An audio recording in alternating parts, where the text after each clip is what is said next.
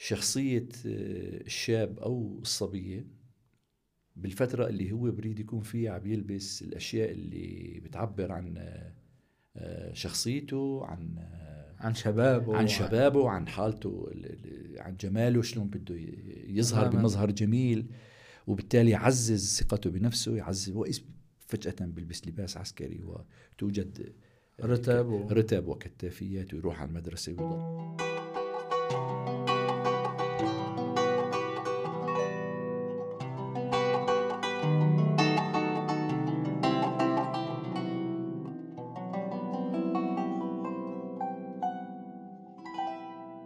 تنويه هام. مضاف بودكاست هي مساحة حرة للجميع بدون أي قيود. لذلك فإن صحة جميع المعلومات والتفاصيل الواردة في حلقات مضاف بودكاست هي مسؤولية صاحبها بالمطلق ولا تعبر عن مضاف بودكاست وفريقها. الأستاذ عمار أغل العاية أهلا وسهلا فيك ببودكاست مضافة. الله يسلمك. آه، مضافة هي مثل أي مضافة؟ ولكن بشكل مختلف شوي. المضافة هي المكان اللي بنقعد فيها بندردش بناخذ بنعطي بنتبادل قصصنا وتجاربنا. أه ولكن الشيء المختلف بمضافتنا هو إنه اللي رح يتحدث أو يحكي هو شخص واحد اللي هو حضرتك بحلقتنا اليوم واللي رح يسمع أه ضيوفنا كتار إن شاء الله. فبجدد ترحيبي فيك ببودكاست مضافة وإذا بتعرفنا بنفسك أكثر أه بالطريقة اللي أنت بتحبها. الله يسلمك يا رب وأنا بتشكركم على هالاستضافة أولا. ثانيا الاسم الحقيقة لافت يعني المضافة جزء من آه، تراثنا جزء من ثقافتنا وهذا آه، بيعمل آه، نوع من الحميمية أكثر سواء للمستمع ولا الشخص اللي عم تستضيفه أنا هذا رأيي يعني. نعم. أنا عمار أغا القلعة من مواليد حلب عام 1963 فنان تشكيلي. وباختصار هيك يعني هذا التعريف. فنان تشكيلي. نعم. آه فنان تشكيلي يعني هي آه مساحة كبيرة من الفنون البصرية. فأعتقد أنه ممكن تكون اختصيت بأنماط معينة من الرسم أو من الفنون البصرية. فأبرزها. أبرزها الحقيقة هو التخصص أجى نتيجة الميل أكثر. فأنا ميال أكثر ل النمط المعروف هو الرسم الزيتي. الرسم الزيتي هو النمط اللي أنا آه، بشتغل عليه أكثر آه، أعمالي بمسألة الفن التشكيلي. أما في نوع آخر من الفن ما بيطلع عن إطار الرسم يعني هو فن الكاريكاتير ولكن فن الكاريكاتير آه، يعني صار بالفترة الأخيرة نتيجة تقدم البرامج الحاسوبية المتعلقة بالرسم. انتقلنا من آه، رسم الكاريكاتير بواسطة آه، الأدوات آه، الألوان الجواش والألوان المائية إلى الرسم على الكمبيوتر بواسطة البرامج الرسم الحاسوبية المتخصصة. وطبعا موضوع هي الرسوم هو موضوع الكاريكاتير السياسي تحديدا. فهدول هن نعم. المجالين اللي أنا أكثر شيء يعني بشتغل فيهم. نعم. هلا نحن بما قلنا بما إنه قلنا مضافتنا رح أه نركز شوي على القصص والأحداث الشخصية اللي صارت مع ضيوفنا. فبنبدأ من مرحلة الطفولة كبداية. أبرز القصص أبرز أبرز الأحداث اللي بتتذكرها بطفولتك. يعني الحقيقة الشخص آه، أو خليني أقول الحادثة الأكثر آه، وضوحا وما زالت عالقة في ذاكرتي هي متعلقة بفنان معروف الفنان السوري المعروف الويكيالي تحديدا في اليوم اللي توفي بطريقة مأساوية بيعرفوها الجميع. توفى خنقا يعني آه، اختناق حريق. نتيجة حريق. آه، سقط لفافة تبغى سقطت من على فراشه. نعم. وتوفى الله يرحمه. الله يرحمه يا رب. فكان هو بحكم الصدفة والقدر. يعني كان جارنا بالحي اللي بنسكن فيه وكان صديق والدي. وكان والدي يفرجيه الرسوم يعني اللي أنا كنت أرسمها. ف التقي التقى استضفناه في بيتنا وشاف الرسوم أكثر وشجعني كثير وقدم لي بعض الرسوم بإيده لهلأ محتفظ فيها يعني. آه. اللي طلب مني إنه أنا أحاكيها يعني وصار يقيمها ويعطيني ملاحظات. ذاكرت آه، هذا الشخص آه، كتير كتير حاضرة في ذهني. و... تركت هذا الأثر تركت اللي, هذا الأثر اللي يمتد لحد الآن. كثيف جدا وممتد حتى الآن. طبعا هذا الحكي بتاريخ آه، يعني بداية السبعينات تقريبا. بداية السبعينات. على ما أعتقد. ما عاد أذكر بدقة بالضبط يعني. يعني موضوع قديم جدا. قديم طفولة. نحن عم نحكي عن الطفولة. إيه. يعني تقريبا شقد كان عمر حضرتك؟ يعني سبع سنوات تقريبا.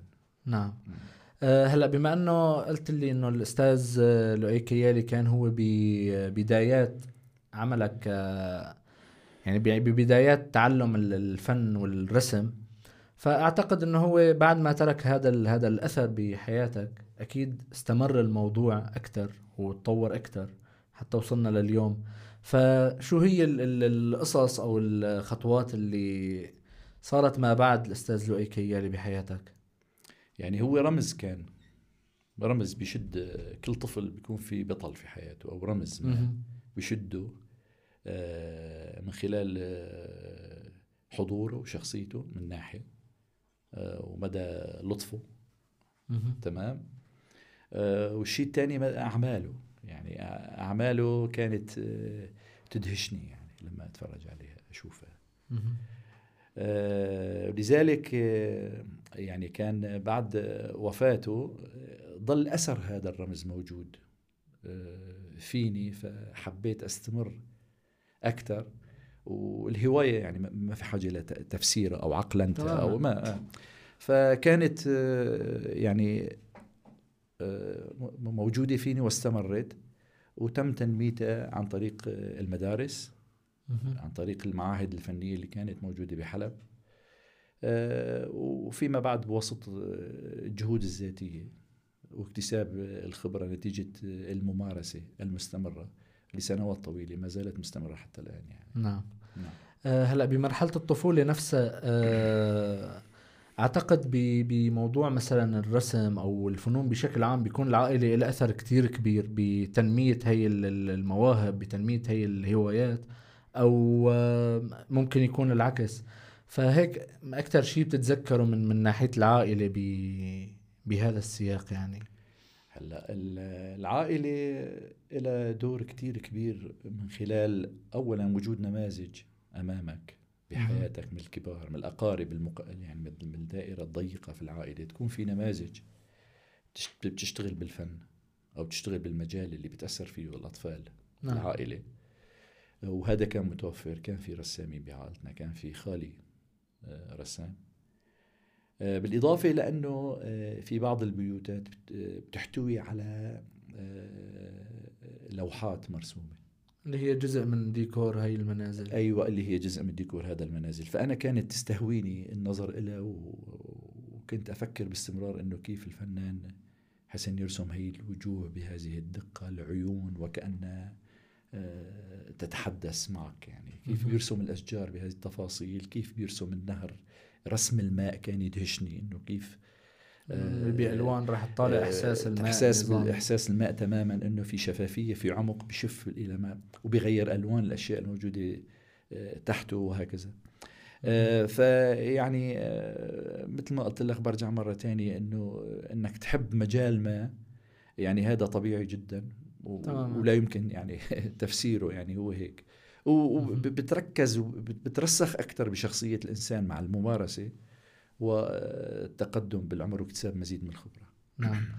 آه هي مرحلة الطفولة بشكل عام صارت نعم. واضحة. يعني واضحة المعالم إلى, حد ما. إلى حد, إلى حد نعم. ما آه نعم. ننتقل للمرحلة اللي بعدها اللي هي مرحلة الشباب. ف يعني هون بتصير الأحداث شويها أكثر شوي بيصير في اجتماعيا آه، أحداث أكثر على سبيل يعني على نطاق العائلة أو المجتمع أو ككل يعني. فأبرز القصص اللي بتتذكرها بهي المرحلة من الحياة. يعني بهي المرحلة بالحياة آه، كان موضوع الرسم ما كان يعني هو العلامة الأساسية بحياتي ما كان الأولوية ما كان له الأولوية المطلقة. بحكم آه، قضيتين أساسيتين. الأولى هي مسألة الدراسة. الدراسة في المدرسة. الثانية هي بحكم الأحداث اللي صارت في أوج مرحلة الشباب اللي صارت في آه، سوريا بنهاية السبعينات وبداية الثمانينات. وما شاب هذه الفترة من حالة قلق اجتماعي أثر على كل شرائح المجتمع وبما فيهم الشباب. نعم. الأحداث اللي صارت ما بين الإخوان المسلمين والنظام في سوريا آه، واللي واللي كان له أثر كتير كبير. على آه، جدول أهميات الناس وبخاصة شريحة الشباب اللي كانوا في أعمار الحادي عشر والبكالوريا وبداية الجامعة وإلى آخره هي المرحلة اللي بيكون فيها الإنسان في أوج استعداده للعطاء في المجالات اللي بتكون آه،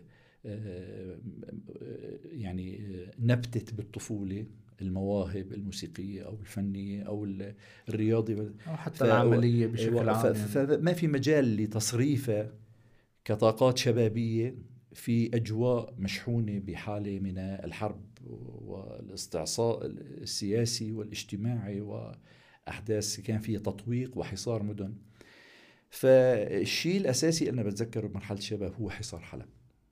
حصار حلب. حصار حلب. لما قدمت الفرقة الثالثة إلى حلب وحاصرت مدينة حلب. هذا وكيف الحكي بأي أي تاريخ؟ هذا الحكي صار بالثمانينات بأول سنة بعام 1980 1980 1979 80 81 فهذا الحصار آه، يعني كان آه، أدى ل يعني الحصار اللي رافقه عملية تفتيش كل بيوت حلب بحثا عن مطلوبين آه موجودين. كيف العسكر بيدخلوا على بيتك؟ بأحذيتهم. و...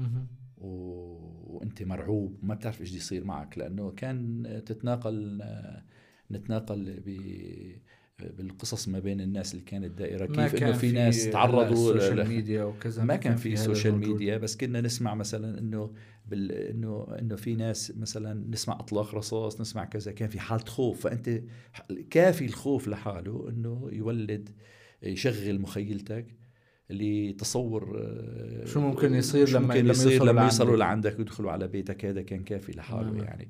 بالعكس كان عدم وجود media ال media سلاح ذو حدين يعني الميديا سلاح ذو حدين. فممكن آه، تروج لإشاعات غير حقيقية وممكن بنفس الوقت تكون عامل لتهدئتك لما بتسمع إنه ما في شيء يعني اذا الموضوع بسيط نوعا ما لكن لما ف... تتناقل القصص شفهيا فممكن تكبر ممكن ممكن تكبر ممكن حتى تكبر. كل شخص بتخيلها بطريقة أيوة. معينة بتخيلها بطريقة معينة بناء على تكوينه النفسي درجة الخوف عنده عمره تجربته في الحياة تماما. فكانت أقصى تجربة في في مرحلة الشباب بالنسبة لي أنا كان كنت بنهايه المرحلة الثانوية هي حصار حلب وتفتيش حلب نعم نعم طبعا هلأ آه موضوع حصار حلب هي يعني قصة خلينا نسميها هي من الجانب يعني ما بعرف إذا فينا نسميها السلبي أو اللي هو ما فيه شيء من السعادة أو من من يعني من الإنجاز خلينا نسميه. فهيك بدنا قصة تانية كمان. تعكس بنفس الوقت إنه هي المرحلة بالطريقة اللي هي كانت جزء من من مسيرة الحياة بالنسبة لحضرتك يعني هي الأشياء اللي اللي اللي اللي, اللي حصلت مع جيل اللي كان بنفس الوقت عاش فترة الشباب مثلي يعني من من جيلنا يعني. الأحداث اللي أنت حضرتك حابب تسمع انه سعيده كثير قليلة. يعني. ما كان في هذا بس ولكن يعني أنا بذكر إنه لما انتقلنا إلى دراسة في الجامعة كان في آه، فكرة في مخيلة كل الناس من جيلنا إنه رح نتخلص من اللباس المدرسي العسكري اللي اسمه الفتوة يعني بس كانوا يسموه. لباس الفتوة هذا. هو كان من الاعدادي للثانوي لباس عسكري. لباس عسكري. تصور إنه الطلاب كلهم يروحوا على المدارس وهن لابسين لباس عسكري. يعني هي الحالة بحد ذاتها نفسيا آه، حالة نفسية تدمر شخصية آه، الشاب أو الصبية بالفترة اللي هو بريد يكون فيها عم يلبس الأشياء اللي بتعبر عن آه، شخصيته عن آه، عن شبابه عن شبابه عن حالته عن جماله شلون بده يظهر بمظهر جميل وبالتالي يعزز ثقته بنفسه يعزز فجأة بيلبس لباس عسكري وتوجد رتب و... رتب وكتافيات ويروح على المدرسة ويضل طبعاً طوال أحيانا- العام طول ما هو بيرك في المدرسة بيطلع على حاله إنه هو مجند في المدرسة هي سكني أم مدرسة أم. آه فكان في نوع من الخلاص لما يعني الشخص ما بيفرح إنه خلص من المرحله المدرسية ودخل في المرحلة الجامعية أكثر هو بيفرح أكثر لأنه خلص من هذا العبء ال- ال- الضخم على كاهل شخصيته تماما الأثر. النفسي النفسي. اليومي اللي عم تعرض أيوة. له من ناحية اللباس فكان بس. هذا لحظة فرحة جدا مهم. أيوه من عدا إنه أنت انتقلت للمرحلة الجامعية ورح تدرس بطريقة مختلفة وبلشت بطريقة اختصاصية أيوه خطيت خطيت فعلا بمستقبلك آه، بشكل فوجئنا بالدخول للجامعة ما طولت هاي الفرحة كتير بإنه أقروا لباس آه، مدرسي. للجامعة. للجامعة لباس جامعي وهي بدلة زرقاء كل الطلاب بدهم يلبسوها. لطلاب الجامعة لطلاب الكلام. الجامعة. فمرة تانية رجعنا للتنميط لهذا التنميط و- وتكديس الناس في في في في, في وكأنه في معسكرات يعني. ليش ليش بدك تعملوا فينا هيك؟ يعني طالب جامعة ليش طالب جامعة ليش لحتى يكون في كمان لباس جامعي؟ تماما. وكان آه، في تدريب جامعي ومعسكرات جامعية هي لحد الآن موجودة وما زالت أعتقد. موجودة لحد الآن. مهم. إيه فيعني آه، هذا المناخ كان مناخ حتما ما راح يساهم في تشكيل شخصيات آه، متزنة سوية عند الناس. كان حاله من من من عم ت- عم ت- عم تراكم الحنق باستمرار. على على على باستمرار عم تراكم هذا الحنق على على على, على هذا على النظام هذا النظام ككل النظام يعني. ككل اللي بيتعامل مع الناس على أساس إن هن جنود آه، في خدمة ال- القائد الملهم العظيم اللي اللي اللي فيما بعد تبين إنه هو عبارة عن فقاعة آه، دمرت البلد ودمرت كل شيء جميل فيه يعني فيما بعد. نعم. هاي الذكريات الموجودة في مرحلة الشباب. طيب. يعني ما بعرف آه. إذا الوقت بيسمح بس ولكن الاستطراد برات هذا النطاق هو صعب. هو بيسمح فأنت القصة اللي بتحب آه. تس يعني تسمعنا إياها وأكيد نحن بنحب نسمع. اللي بدك إياه فالوقت متاح للشيء اللي بتحبه يعني يعني بصراحة كلها تأتي ضمن هذا النطاق يعني ما ما ما, ما في شيء بمرحلة الشباب آه، يعني إلا على الصعيد الشخصي وأنا أعتقد أنه على الصعيد الشخصي تحديدا يعني ما كتير القصص بتكون مهمة بالنسبة لمضافة رح يستمع فيها الناس كلياتهم فأنا بحاول بحاول أشوف وين في يعني مساحة أتقاطع فيها مع أبناء جيلي اللي حتما بيعرفوا هذا الكلام كويس اللي راح يسمعوه نعم ونعطي فكرة للأجيال اللي بعدنا أنه كيف كانت المرحلة هي اللي بجوز هن ما تعرفوا عليها كشهود. عيان عليها. طيب السؤال المفصلي في حلقات مضافي بودكاست. موقف أو قصة أو حدث صار بحياتك آه غير بحياتك تغيير جذري بتعتبر حياتك ما قبل هاي القصة أو الحدث. هي تماما غير ما بعد هذا الحدث؟ يعني أنا بالنسبة لي أعتقد أن الثورة السورية هي الحدث المفصلي في حياة أي إنسان سوري سواء كان آه، ثوريا ضد النظام أم. مع النظام. نعم. هي الحدث المفصلي. في تاريخ سوريا الحديث وبالتالي في تاريخ سو- السوريين اللي عاشوا آه، في ربع القرن الأخير. تمام؟ آه، هي الحدث المفصلي. ولكن ما قبل ما قبل الثورة. يعني آه، الناس كانت تجاربها في الحياة مختلفة عن بعضها. فلما جاء عام 2011 في ناس آه، مندمجين ومتماهين كليا مع حالة آه، مع- هذا الوضع الاجتماعي. وجود هذا النظام. ووجود هذا النظام متماهين تماما ما عندهم أي ما بيشعروا بأي مشكلة. وكأن النظام ظاهرة طبيعية لا تحتاج من نقاش المسلمات مسلمات مثل ما بينزل المطر وبصير صيف وبصير مم. شتاء وبصير زلازل وبصير والنظام السوري موجود مهم. يعني شدة الاستبداد كانت آه، إلى هذه المرحلة وصلت في عقول الناس أو في لاوعيهم الجمعي يعني. صار هو جزء من حياتنا لا يعني لا, لا ما في داعي للتفكير من أيوه. تماما آه وفي ناس كانوا بعيشوا على المقلب الآخر حالة من التوتر المستمر مع كل الحياة نتيجة وجود هذا النظام على أمل أنه يتغير على أمل أن يتم. التخلص منه فبالتالي من من من هي الرؤية من هي الزاوية آه، بتحسن يمكن يصير قصدي واضح إنه إيش بقصد إنه أهمية أو مفصلية آه، الثورة السورية نعم. على على السوريين في حياتهم في حياة كل شخص سوري في حياة سوريا ككل في حياة سوريا وتاريخها.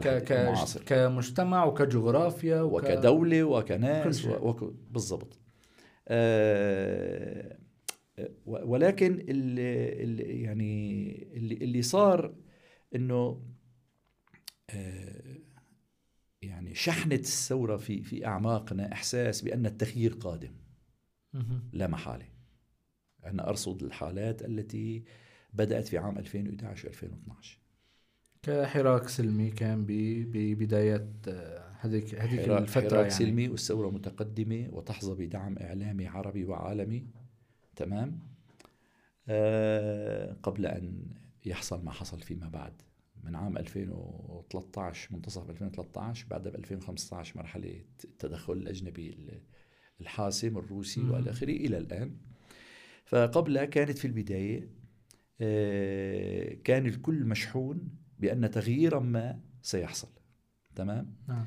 وهي الشحنة ال- ال- النفسية الموجودة في في أعماق كل آه، سوري آه، سواء كان يرحب بهذا التغيير أو متخوف منه.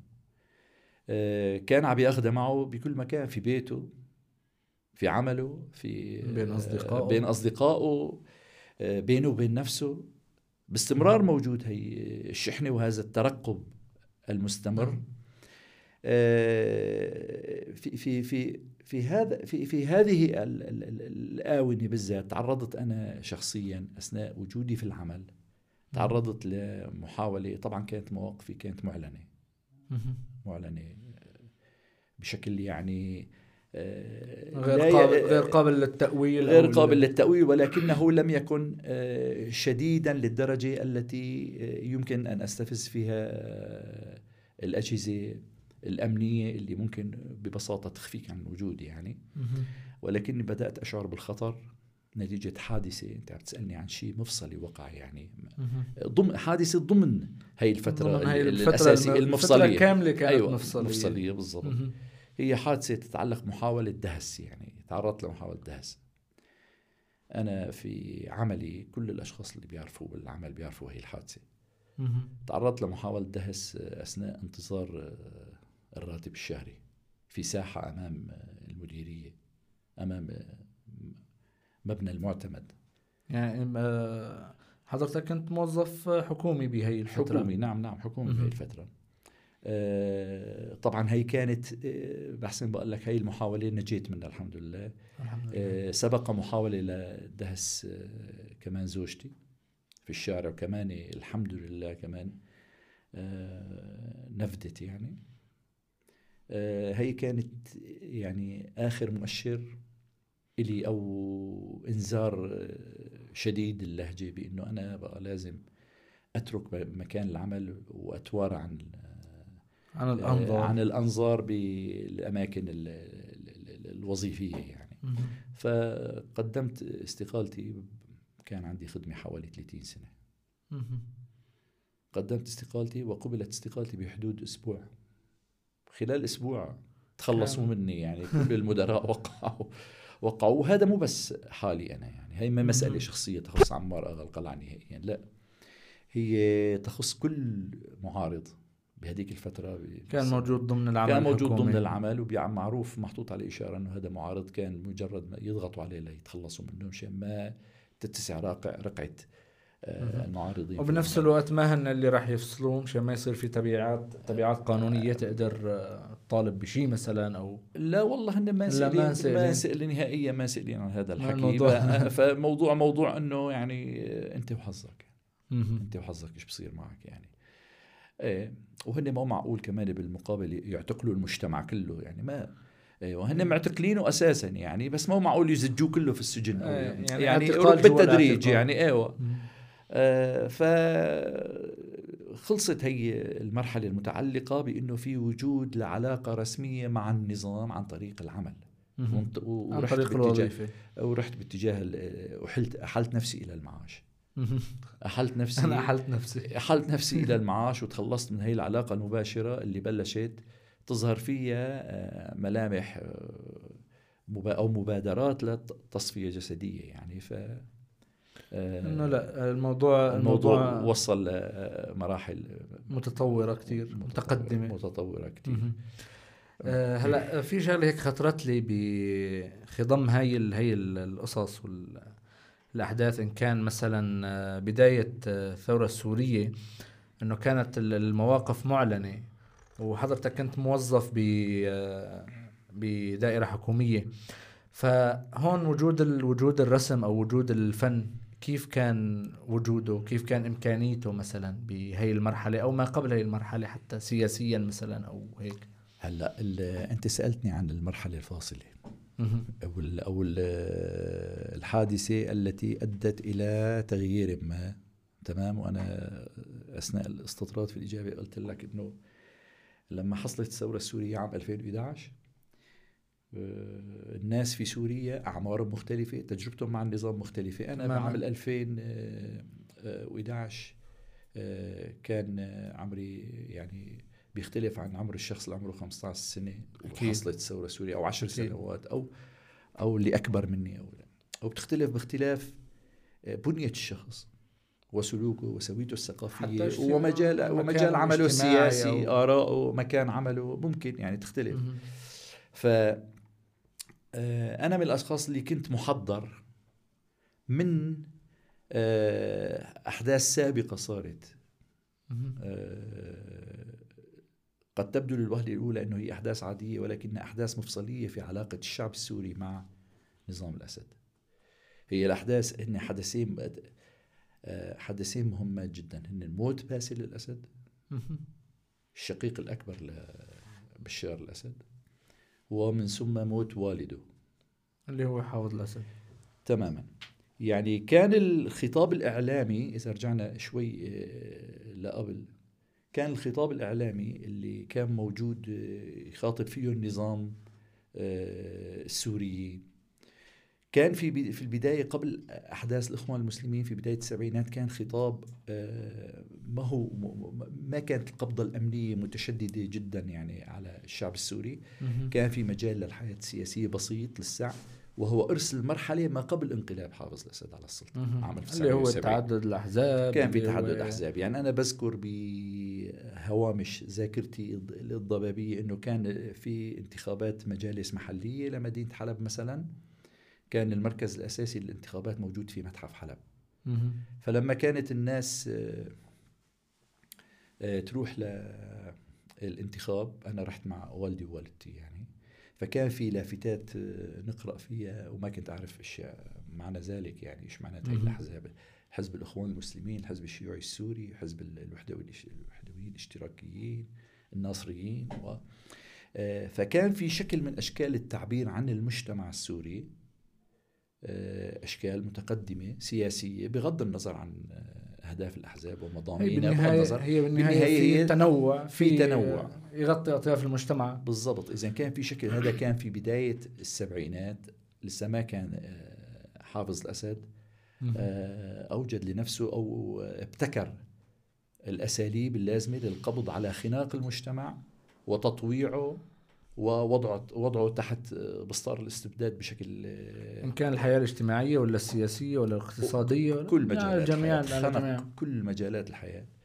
أيوه. الملاحظة اللي رح نعمل فيها قفزة إيه باتجاه المستقبل إنه بالأيام الأخيرة قبل ما تقوم الثورة السورية وهي واحد من الأسباب الاجتماعية العميقة جدا اللي الناس ما بتشوفها بشكل مباشر للعيان إنه كان في عنا آه، بنفس انتخابات المجالس المحلية بتشوف إنه في دعايات انتخابية انتقلت من التعبير عن دعايات انتخابية لأحزاب سياسية لتعبير عن أشخاص ينتمون إلى عشائر.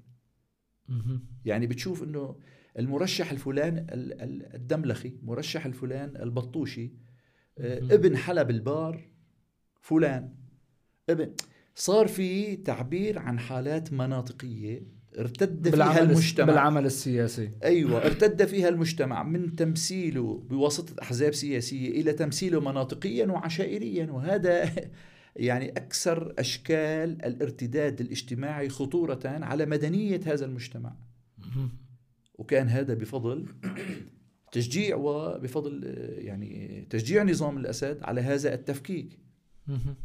لأنه كانت مهمته الأساسية. مرجعيات مرجعيات يقدر يتفاهم معهم بدون بدون مدنية بالضبط. بال بال بالمجتمع ككل يعني. مرجعيات تعبر عن انتماءات رخوة وليست انتماءات صلبة أه تعبر عن هوية وطنية جامعة. الانتماءات الانتماءات العشائرية مع الاحترام الشديد لها طبعا هي انتماءات محترمة ضمن البيئة الاجتماعية. يجب أن تبقى ضمن. الانتماءات الاجتماعية ولكن لا يجب أن تتحول إلى انتماءات سياسية تعبر عن هوية لخوض معركة انتخاب سياسي.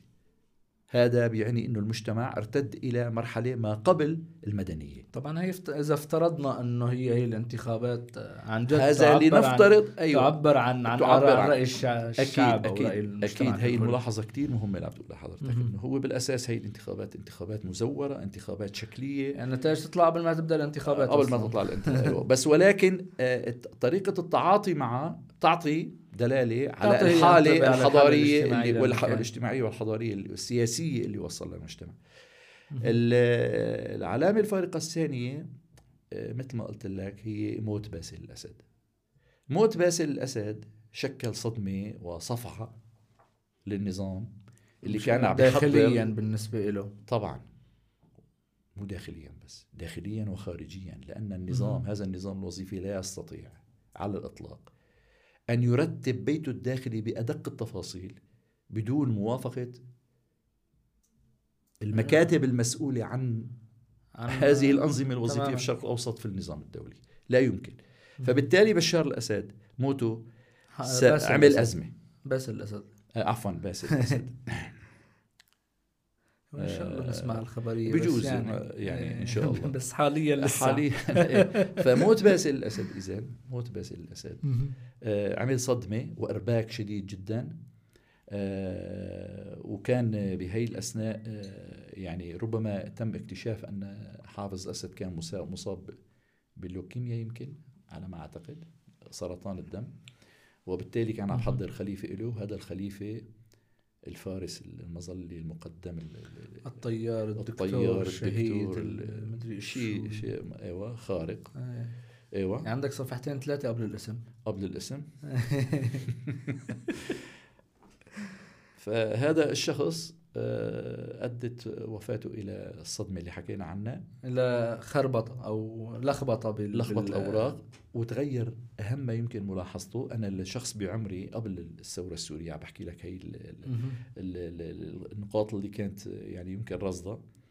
آه، فكان في خطاب إعلامي عم يحكي كان بش كان باسل الأسد كان ما في داعي لأي ترويج. يعني هو خلص هو مستلم ملفات في الدولة رغم أنه مو شخصية رسمية يعني. هو ما له أي أي ما له أي صفة رسمية. أي صفة رسمية. غير أنه هو ضابط في الجيش يعني فقط لا أكثر مظلي ما يعني ما في كثير منه. هاي ما هي صفة رسمية ضابط جيش يعني. هي شغلة روتينية روتين ما هي صفة رسمية يعني. ما, ما بيشغل حيز في مفاصل الدولة. فكان إيوه فتغير مباشرة طلعت عبارات جديدة بعد ما تم استدعاء بشار الأسد من إنجلترا لسوريا من أجل تحضيره للخلافة. صار تطلع إشاعات الناس كلها فهمتها طبعا. خلص واضحة يعني بما بشار الأمل يعني.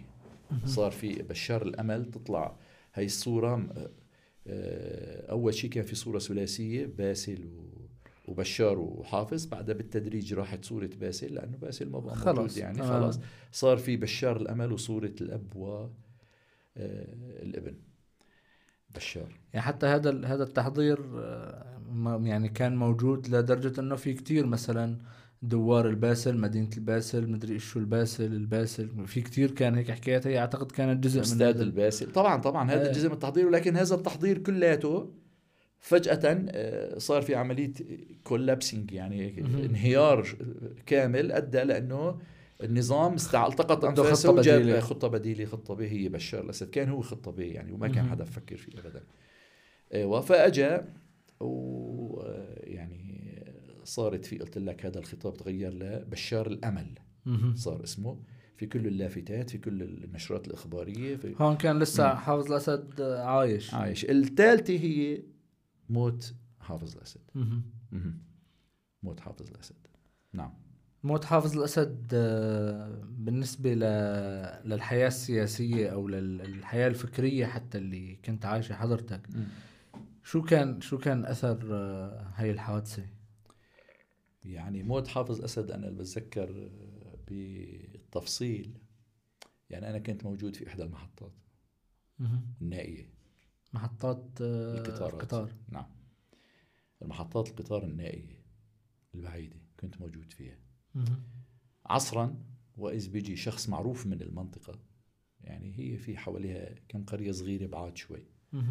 المنطقة الشرقية بيجي واحد من آه، معروف بإنه هو شخص يعني مثل ما بيقولوا باللغة الدارجة على البركه يعني. أيوه فوقف أنا كان في الغرفة اللي فيها المبنى الأمان السير الموجود في تبع المحطة اللي أنا كنت مداوم فيه بيوقف على الباب وبطلع على وجهه تعابير حزن مع مصطنعة مفهومة. متكلفة متكلفة وما هي مفهومة وواقف باستعداد مثل عسكري على الباب. ما عاد أذكر اسمه فأنا ناديته عدة مرات إنه تفضل أنا كنت يعني آه. آه، أضيفه شاي ودخان ويعني هيك ويروح يعني آه. آه، ادخل ما يدخل يضل واقف بعدها صار يبكي بشدة أوف. وقال لي بصوت هيك دخل صار قدامي بالغرفة وعم بطلع إنه هذا في حاله مو طبيعي. مو طبيعي لك إيش بك يا فلان؟ قام قال لي بصوت كأنه في هيك مثل إذا كان صوص صغير أنت هيك خانقه يعني عم بيطلع بالزور صوته يعني. قال لي مات حافظ الأسد. آه عفوا مات السيد الرئيس. الله. أي. لو انتابتني القشعرينة.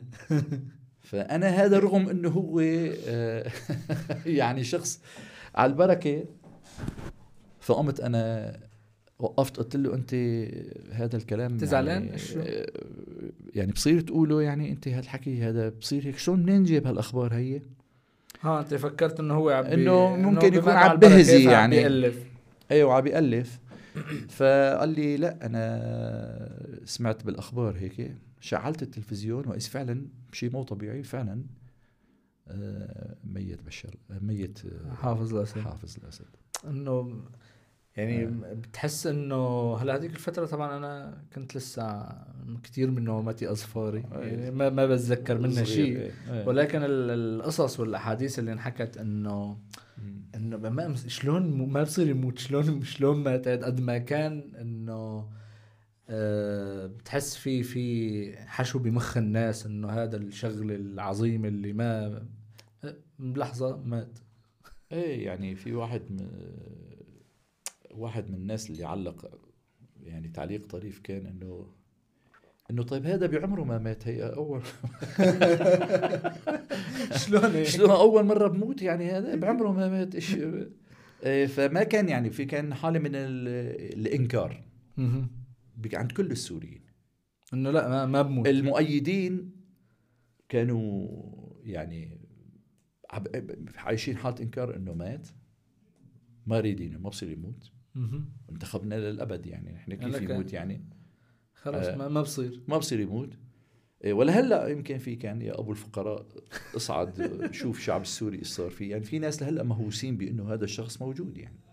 أيوه وال والناس اللي اللي يعني اللي اللي على المقلب الآخر الناس اللي اللي ضد الاستبداد ضد هذا الحكم المافيوي العائلي هذا إنه يا أخي كمان ممكن يكون هذا الشخص إنه هي كذبه يعني حركة, حركة من حركات النظام لقوم يكون من وراها بده يلموا الناس اللي. فرحوا. يعني إيه والله واردة يعني. يعني ما ما ما في شيء غريب عن هذا النظام اطلاقا يعني. كمان وردة. إيه فهي اللحظة كانت آه، مهمة جدا. كانت فارقة. في في حياة حياة السوريين ككل يعني. لأنه مثل ما تفضلت إنه كان في تحضيرات وقصص وحكايات لما بعد هي المرحلة.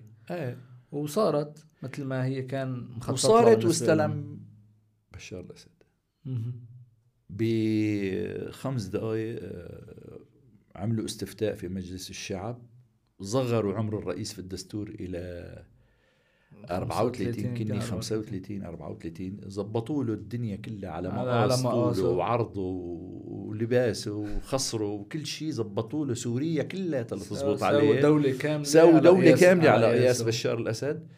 أيوه استكملوا كل الإجراءات اللي كان بلش فيها أبوه من وقت ما توفى باسل الأسد أخوه الأكبر منه.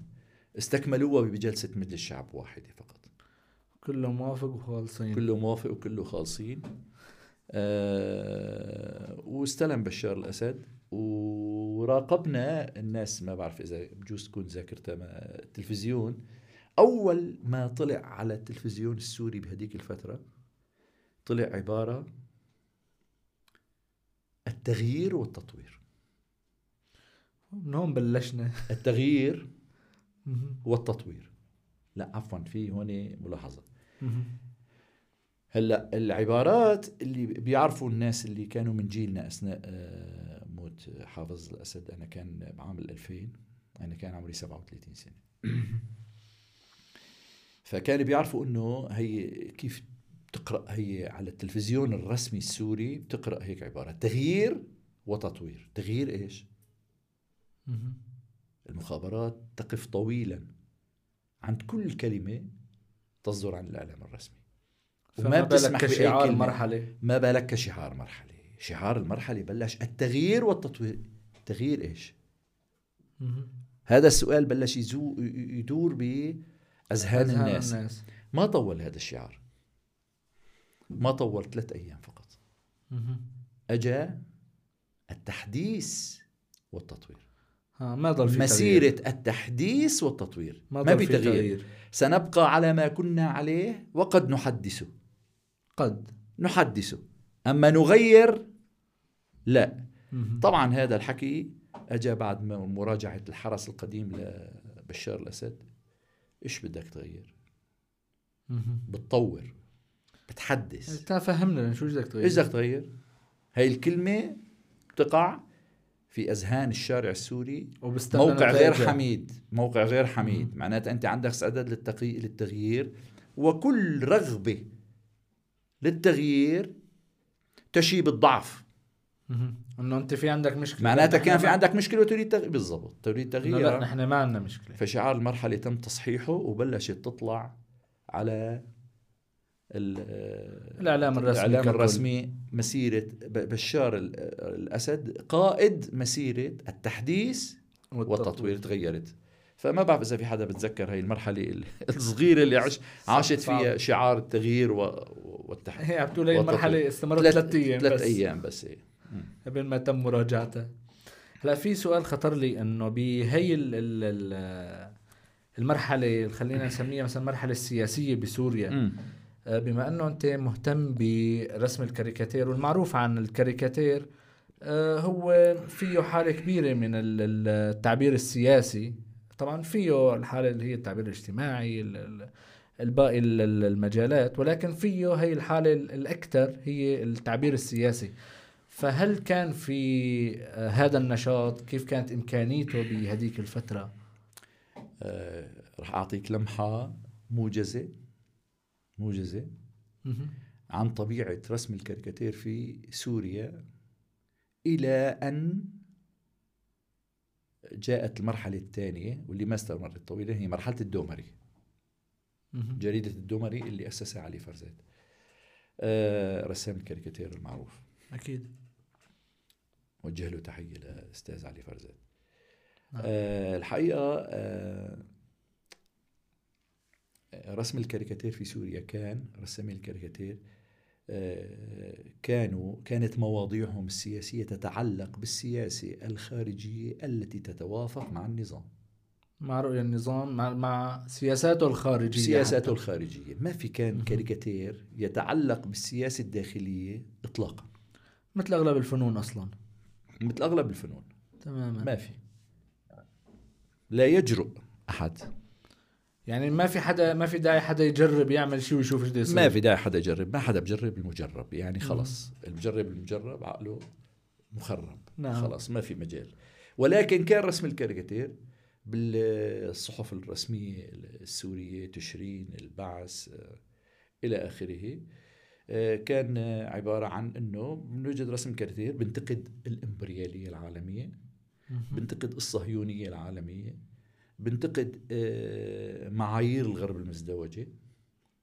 مثلا في فترة من الفترات اتهم فيها النظام السوري أيام حافظ الأسد بأنه كان راعي للإرهاب وأنه جزء من محور الشر. فكان حافظ اسد كل مرتين ثلاثة يطلع يخطب بالسنة يطلع مرتين ثلاثة يخطب يقول بكل مرة بيخطب فيها نريد عقد مؤتمر دولي لتعريف الإرهاب. والتفريق بينه وبين حركات التحرر الوطني. هيك كان الشعار اللي ينادي فيه حافظ أسد لما اتهمته مشغليه لما صار يشذ شوي في بعض الحالات اتهموه برعاية الإرهاب. فالكاريكاتير كلها تشتغل على هي القصة. على الإرهاب والتفريق بينه وبين حركة التحرر الوطني. ف فهذا كان حال رسم الكاريكاتير. إلى جاءت جاءت مرحلة قلت لك الدومري على ما يبدو إنه كان في يعني نتيجة الصورة اللي حاول بشار الأسد يرسمها لنفسه في المجتمع فتقرب من كثير من الفنانين الفنانين المؤثرين المهاجرين يعني المهاجرين المؤثرين الموجودين في أوروبا بلش يستدعيهم ويبعث آه، موظفين خارجية إلى المؤتمرات اللي بيقعدوا فيها. مثلا في كان مهاجرين موجود سوريا موجود بأمريكا مؤثرين جدا. كانوا يجوا مؤتمرات على دبي فكان يبعث مندوبين, مندوبين عن على دبي يلتقي معهم يقول لهم تفضلوا على البلد ونضمن لكم كل شيء وكذا إلى آخره. كان في نوع من الانفتاح المدروس والمنضبط وتحت السيطرة الشكلاني. هذا أنا برأيي أن بشار آه، علي فرزات عفوا اعتمد عليه استغله وأسس مجلة الدومري واللي أغلقت بعد. عند أول انتقاد جدي لا أوردته لا. المجلة على صحفه. اول انتقاد جدي للنظام السياسي للنظام السياسي. الداخلي تعال هون سكر الله يعطيك لا نحن ما اتفقنا هيك. ما اتفقنا هيك. أنت مطمطت ادانيك زيادة. وشفنا صار بعلي فرزات كسروا له أصابعه بالثورة لما رسموا إلى نعم. آخره. فاذا فن الكاريكاتير لا يمكن آه، مثله مثل أي فنون أخرى مثله مثل أي نشاطات اجتماعية إنه يكون في له وجه سياسي أو يمد إيده على ولا المسرح ولا ولا ولا ابدا. كله كان نفس ال نفس يخضع لنفس الآلية ونفس المنهجية و... نعم. نعم. طيب ما بعد الثورة؟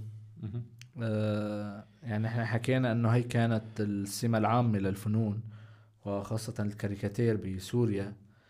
آه إنه خلص ما في ما في داعي تجرب تعمل شيء لأنه معروفة نتيجته ما بعد الثورة كيف كانت نظرتك لهذا النوع من الفنون؟ أو كيف كانت آه ممارستك لهذا النوع من الفنون؟ يعني بعد الثورة آه، أثناء وما زلنا حتى الآن عم نعيش مرحلتين. آه، في ناس لساتهم بالمرحلة الأولى هي مرحلة النزوح. وفي ناس عاشوا مرحلة النزوح وانتقلوا إلى مرحلة اللجوء والهجرة. والهجرة طبعا. برات سوريا آه آه يعني إذا كان سؤالك عن أنه كيف بهي المرحلة بهالمرحلتين كيف أثناء النزوح ما كان في شيء اسمه فن أو رسم أو ابدا. كانت الحالة الحياتية والمعيشيه لا تحتمل إنه لا تسمح بأي يعني أصبح ترفا بأي نشاط. ترى أي نشاط عادي بيصير هذا صار غير متاح بالمرة. بمرحلة اللجوء صار في إمكانية إنه الإنسان آه رغم إنه مهما كان اللجوء سقفه منخفض فهو أعلى من سقف الوطن. بمعنى؟ أعلى من سقف الوطن الذي يشير إليه بشار الأسد بين خطبة وأخرى. وإعلامه. سقف الوطن يجب أن نختلف تحت سقف الوطن. أه.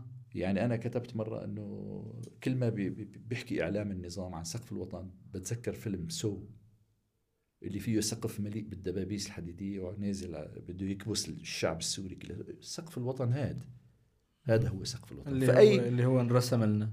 بالضبط. فأي سقف في اللجوء ما راح يكون عالي كفاية بس على الأقل يكفي لكي تنهض وتمشي وأنت مرفوع الرأس.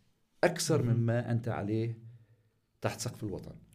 اللي هو عملية ف... إنك تمشي زحف. أيوه بالضبط. ممكن تكون عم تمشي زحف. آه وبالتالي يعني آه يعني مثل ما بأحد الناس قال ان ان ربما الثورة السورية لم تؤدي إلى تحرير سوريا ولكنها حررت الإنسان السوري. السوريين تحرروا ربما. وإن لم على الأقل من على الأقل من النظره اللي حكينا عنها قبل شوي إنه هو شيء بديهي في الحياة إنه يكون موجود هذا النظام. فالناس لا صار في في هذا التغيير يعني فكريا على الأقل. حتى في حياته يعني ما ما عاد هو تحت آه، وإن كان ما زال النظام يمد يديه إلى أبعد نقاط اللجوء عن طريق سفاراته بتحكم بواسطة الوثائق الرسمية برقاب الناس ما زال يتحكم صحيح. فيها حتى الآن. صحيح. بمد إيديه الاستبداد وبضغط على الناس. بكلفهم آلاف الدولارات من أجل استصدار وثيقة تكلف بضع ليرات. ليرات في الحال في أي بلد بيحترم شعبه. محترم حاله على الأقل. محترم حاله على الأقل. تماما. يلا الجواز صار صار يكلف بالألف دولار تقريبا ما بعرف شو أستاذ عمار أغا القلعه تسمعنا ل وجهات نظر وقصص صارت بحياتك إن كان أه على الصعيد الشخصي على الصعيد الفني على الصعيد الاجتماعي. فحابب أسألك شو هو أكثر عمل أو آه، مشاركة بحياتك بتفتخر إنه أنت كنت فيها؟ الاكثر يعني ممكن يكونوا كتار ممكن يكونوا بس هيك أكثر شغلة إنه أنا بنبسط إنه أنا سويت هذا الشيء يعني حقيقة المعارض اللي عملتها على المستوى الشخصي الفني المعارض اللي عملتها. والمعرض اللي عم بحضر عليه معرض الكاريكاتير اللي عم بحضر له هلأ. آه المعارض اللي عملتها معرضين في عنتاب ومعرض في تونس بتطاوين ما شاء الله. ومعرض في إسطنبول. أنا هي أكثر شغلات آه، بفتخر إنه أنا عملتها على الصعيد الفني الشخصي. نعم. آه أما على الصعيد آه، المتعلق بالثورة السورية فأنا أعتز بموقفي. المؤيد حتى النهاية لحرية الشعب السوري وثورته العظيمة التاريخية. وأنتظر أن يحقق لي الله أمنيتي بأن أرى سوريا تتحرر من نظام الاستبداد الذي يقبع على صدور السوريين وحياتهم منذ حوالي 55 عام حتى الآن. نعم. شكرا كثير لوجودك بيناتنا أستاذ عمار. الله يسلمك. آه، استمتعنا جدا بهذا الحديث. وهي القصص اللي سمعناها منك. فبجدد شكري لوجودك بيناتنا وإن شاء الله تكون كمان انت انبسطت بمضافتنا بالعكس كثير ممنون للطفكم وحسن ضيافتكم الحقيقة يعني وبتمنى إنه ما اكون كنت ضيف طولت عليكم كثير يا أهلا وسهلا. أنا عن نفسي استمتعت جدا بهذا بهذا الحديث. إذا بتحب هيك نهاية عندك شيء بتحب تنهي فيه ولا خلص؟ نقول لهم مع السلامة. والله يعني مثل ما بيقولوا المضافه استوفت شروطها خلص. نعم. حكينا كل شيء. يا سيدي شكرا لوجودك بيناتنا أستاذ عمار. الله يسلمك.